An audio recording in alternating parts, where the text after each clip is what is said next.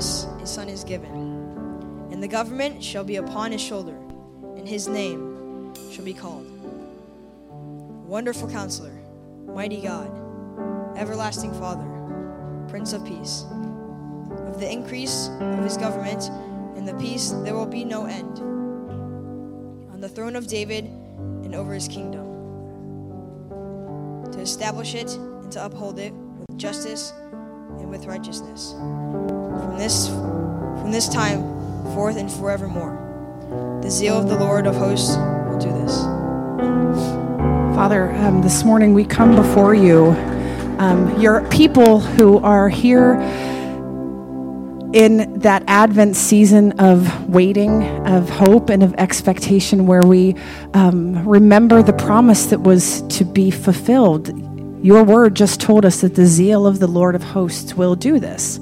And the zeal of the Lord of hosts came in the flesh of a baby boy. Emmanuel, you told us that you would be with us. So, Father, we worship you and we praise you today for the promise that has already been fulfilled. And God, we gather together as your community to look forward and expectedly and with hope and with anticipation to the day that you return again and you restore all that is right. Father, this morning we join together as a community not only to sing to you and to hear your word, but to pray with our brothers and sisters, to pray for peace when sometimes there feels like there's no peace, and for hope when sometimes we feel like we have no hope at all. And to pray for love, love that came down, and to pray for mercy, and we ask for forgiveness.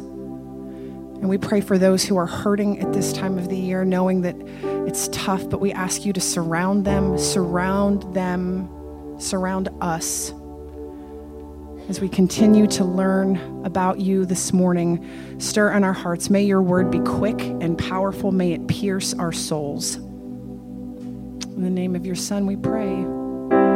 Amen.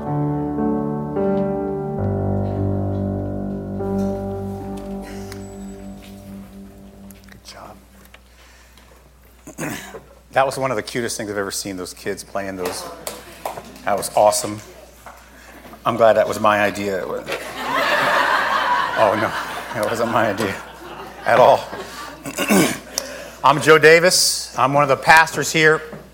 And uh, before we get started today, and make sure you understand, it's going to be a little different sermon than what I normally do. Normally, I like to take a passage of Scripture and I like to teach it word by word, verse by verse, go through. Uh, we're going to do something a little different today. Instead, what I'm going to do is I'm just going to kind of have a a stream of consciousness flow from my heart as a pastor to you and talk a little bit about the Christmas season. Uh, what's good about it, what can make it struggle, and what can make it better. Um, and so, the idea that I want to communicate with you today is this one that I came up called public Christmas versus personal Christmas. And I have two pictures up there.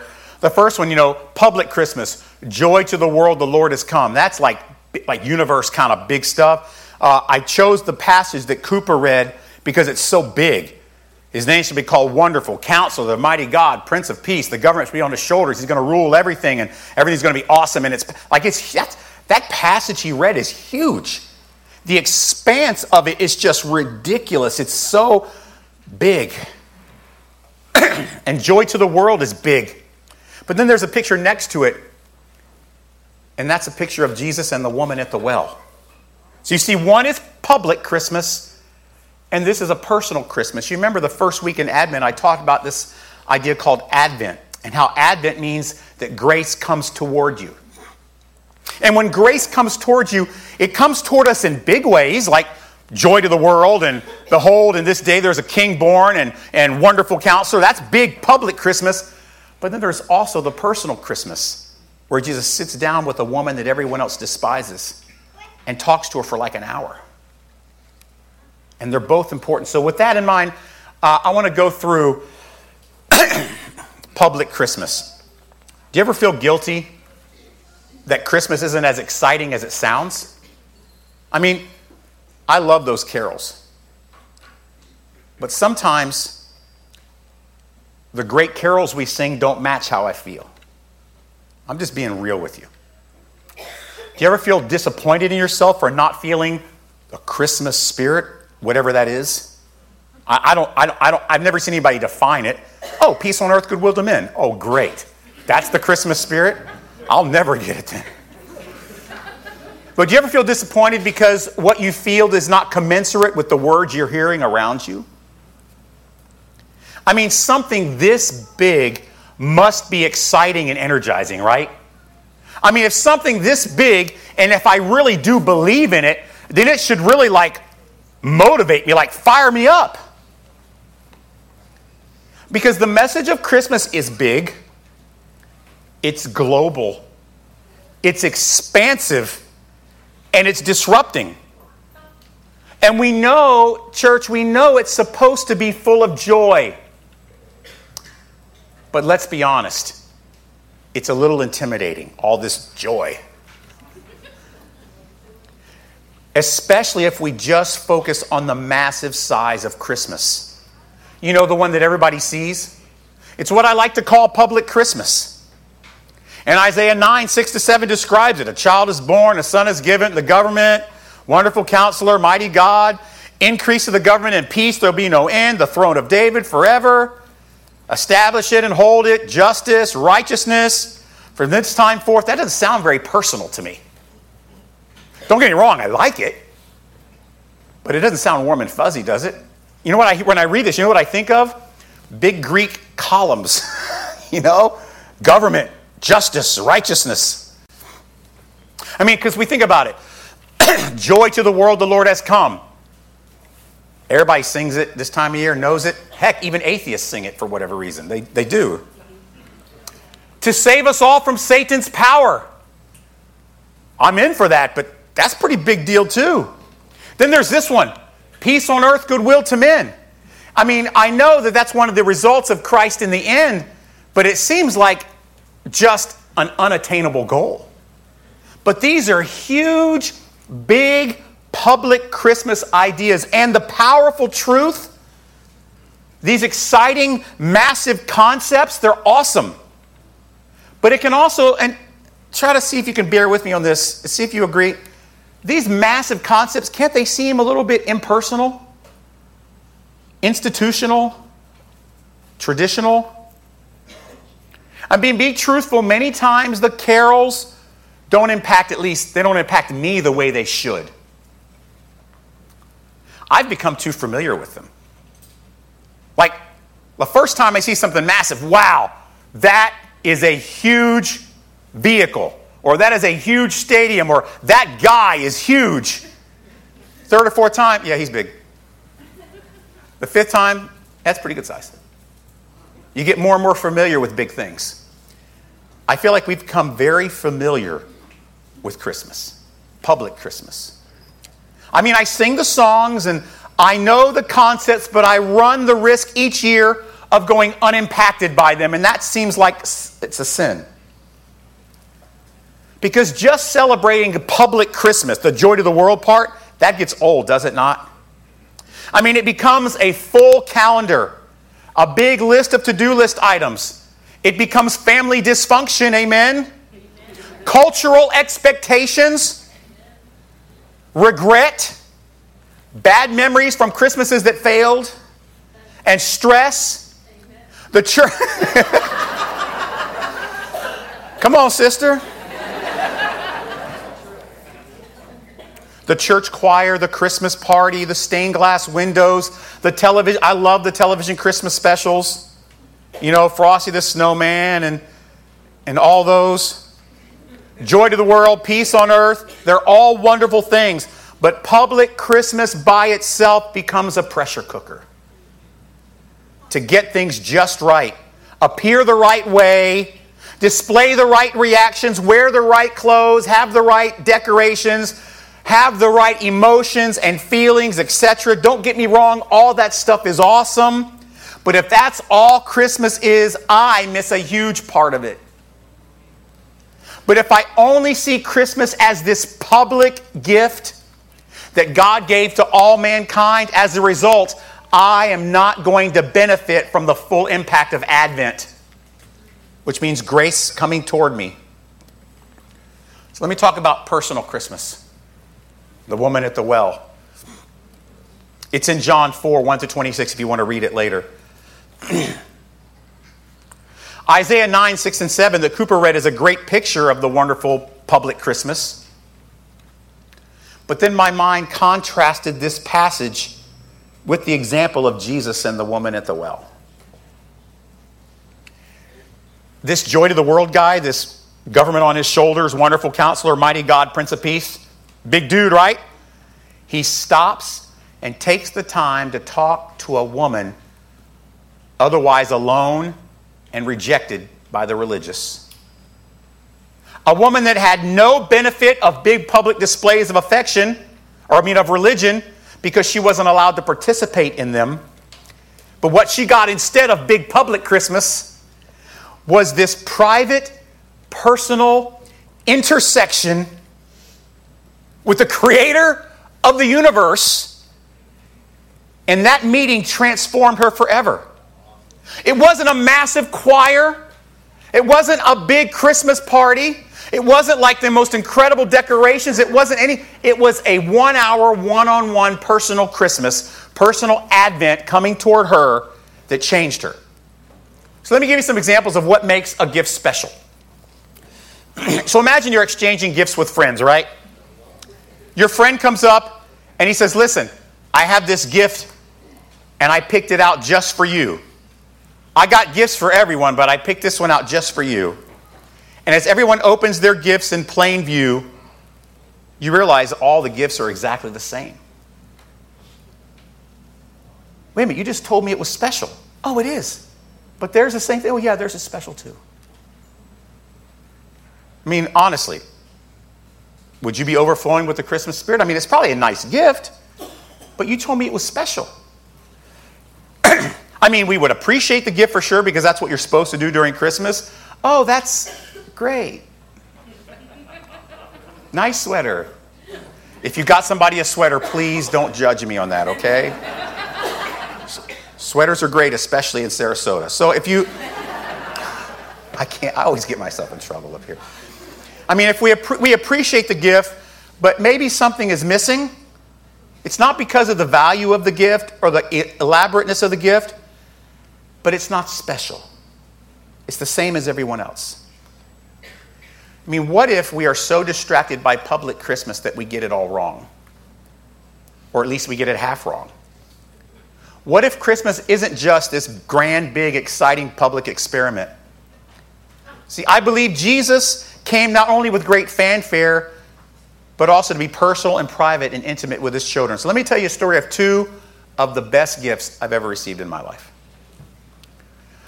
First, there was this family that, uh, um, that my family was very close to. We're still very close to. Some of them are here today. And I was a pastor in, in another church with them. And we had a special relationship with them. And they brought in these little gift baskets with cookies and brownies to all the pastors. I think there was four or five of us at the time. And uh, they were like good gift bags. They got a lot of good candy, like cookies in there. And knowing this family, they were probably gluten free cookies or something. I don't know. organic, you know, I don't know, but they were delicious. But then the daughter, who Lauren and I had a very special relationship with, came in my office. She goes, Merry Christmas. I said, Thank you. And she, and she whispers, She goes, This one's different than all the others. I said, You really? She goes, Yeah, look at the bottom. So I dig out all the cookies, you know. And on the bottom, there is this $150 Best Buy gift card. Now, let me explain. If you know me at all, you know I love those. Hint, hint. I love, I love Best Buy gift cards. And it wasn't that it was a Best Buy gift card and it was 150 bucks. You know why that gift was so cool? Because this family, this their daughter that knew us so well, she knew what I would love. And she picked me out to bless me in a special way. And to this day, that was like 15 years ago, 17 years ago, and I still remember like I've gotten a dozen Best Buy gift cards. That was my favorite. Let me tell you another story about a friend of mine named Sam. Sam, I was Sam's youth pastor, and I was also his first football coach. Uh, Sam was from Nigeria, He's a good football player, and I had the privilege of leading Sam to Jesus. I loved Sam. Sam went to Liberty University and played football there and was a backup for his whole time there, which got the coach fired later on, we found out. But Sam got to the NFL. And Sam was playing for the Packers one year, and he had like 600 yards rushing in four games and like five touchdowns. And I remember watching a game one time, and he had like 220 yards rushing against the Lions. He was just running all. I was like, I was going nuts. I thought I was a Bucs fan. I said, no, I guess I'm a Sam fan. Uh, Sam was, but what really I loved about Sam is he was playing football for one reason. He wanted to play for four years to get his player's pension so he could go to medical school and become a missionary doctor in Nigeria. His name is Sam Gado. So he sent me a gift about a month and a half ago. I cried for an hour. It was one of the best gifts I ever received. Sam was close to my family, close to my daughter. Sam, and he sent me this jersey. it's in my office with the Packers, number 35. And he wrote something on the jersey that he would not write to anyone else. And it says, To Joe Davis, my father in the faith. Yeah, exactly. You understand? Like, I started crying. I called, I said, Sam, this is one of the best gifts I've ever gotten. Because you know why? He couldn't send that. To, like, that was special to me. And why was it? Not because I have a lot of football jerseys, but that was from Sam, and he wrote to my father in the, like, that was humbling and he knew me. That was an amazing gift. It was personal. I mean, these gifts, both of them, were so impactful, so joyful because nobody else could appreciate them like I did. Like, you would, that'd be a cool jersey to have in your office, but you wouldn't be able to appreciate that inscription and what that verse means and some other things he wrote on it that only he and I would understand.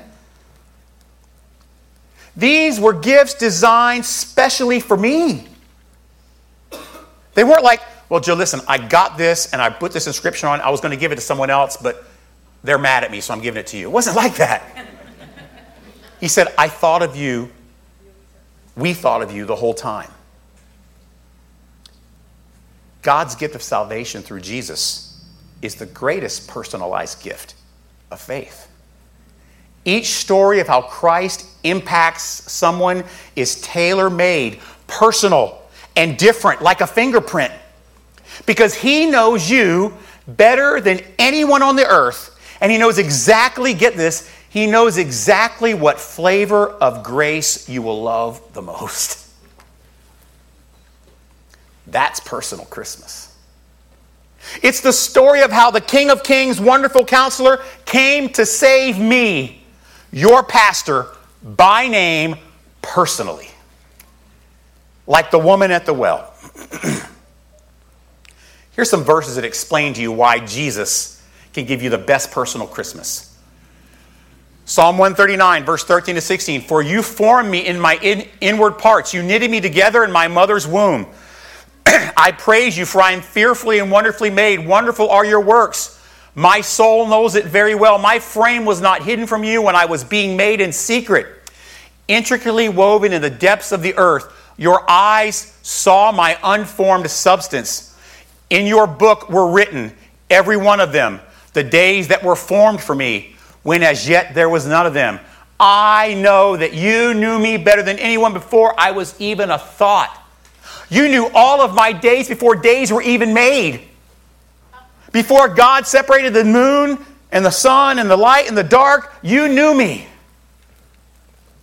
Look at this one. God saying this, for I know the plans I have for you, declares the Lord plans for welfare and not for evil, to give you future and a hope. Jeremiah 1 4 through 5. Then the word of the Lord came to me, saying, Before I formed you in the womb, I knew you. Before you were born, I set you apart or sanctified you, and I ordained you or I chose you. And there's this one, Ephesians 1 3 through 4. Blessed be the God and Father of our Lord Jesus Christ, who has blessed us with every, in other words, given us gifts, with every spiritual blessing in heaven, in the heavenly places in Christ, just as he chose us in him before the foundation of the world, that we should be holy and without blame before him. Personal Christmas. Because, see, Christmas And I'll insert salvation through Jesus Christ is a personalized, tailor made gift for each of us that have been given what? The greatest gift of all, the gift of faith. Faith, the type of faith that we needed to trust, to hope, to believe in the work of Jesus on the cross. And the first time you open this personal Christmas gift, it's so special. It's so personal. It's so powerful. It fills you with the joy that we sing about in public Christmas. What is interesting is this the joy in public Christmas doesn't come from public Christmas, it comes from personal Christmas. Public Christmas is an act unless it starts with personal Christmas. Joy to the world means nothing if you haven't been the woman at the well first. This Christmas, celebrate both public and personal Christmas. We can celebrate public Christmas together, but only you and Jesus can celebrate personal Christmas. A gift that nobody can appreciate except you. From the King of Kings, who took the time to pick it out, craft it, create it, and impart it just to you and you alone.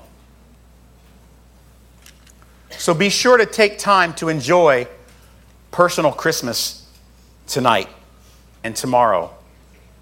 Because Christmas without the personal is like opening your gifts halfway. I mean, can you imagine getting a great gift?